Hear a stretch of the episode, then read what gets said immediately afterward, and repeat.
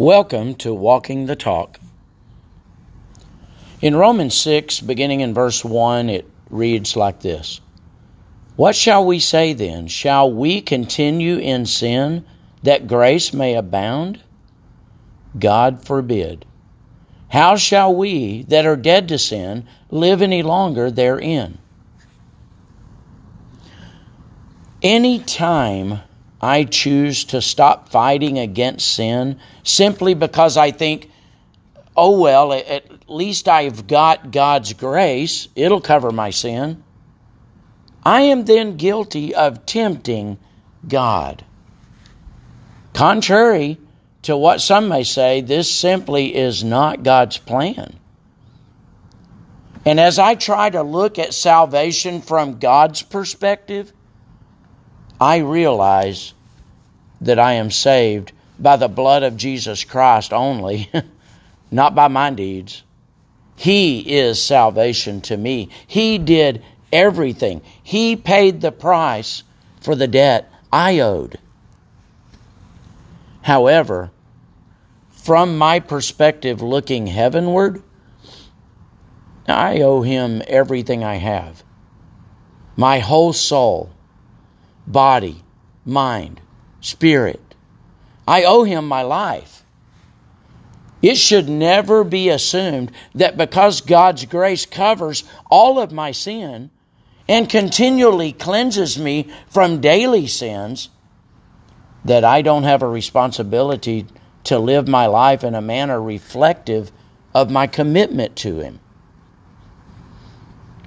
The Apostle Paul who wrote so much about God's saving grace, said this in Romans 12, verse 1 I appeal to you, therefore, brothers, by the mercies of God, to present your bodies as a living sacrifice, holy and acceptable to God, which is your spiritual worship. You see, because God has chosen to save me, and he has justified me through the sacrificial blood of the Lord Jesus, my Savior, on the cross. And because he has a plan to sanctify me and cleanse me in this life, and because he seeks to save me in spite of myself, I should continually respond to him with a sacrificial heart. Because of what he did for me, I should increase my obedience to him by living a life so fully dedicated and committed that when I struggle with temptations, I conquer them through Jesus Christ. Not of my own accord, but through Jesus Christ, my Lord, my Master. I overcome them by the power of the Holy Spirit in my life. The same Spirit that quickened or brought to life and raised Jesus from the tomb to live in a resurrected body. This is the same Spirit that brings me to life and raises me from a dead life into a resurrected life in Jesus Christ. The battle is His, and He always wins. It's humbling, but I can never repay him for what he has done for me. But that's not the point, you see.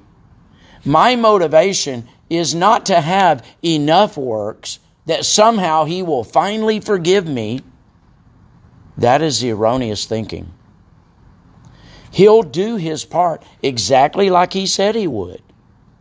The question is, will I?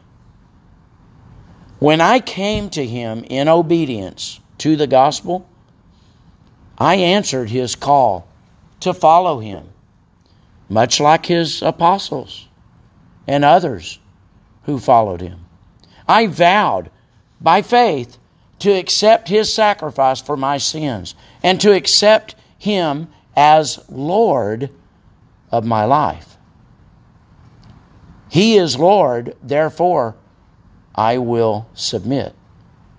What he says I will do, where he goes, I will go. Where he leads me, I will follow. For only Jesus has the words of eternal life. John 6 68. Join me next time as we continue to walk the talk.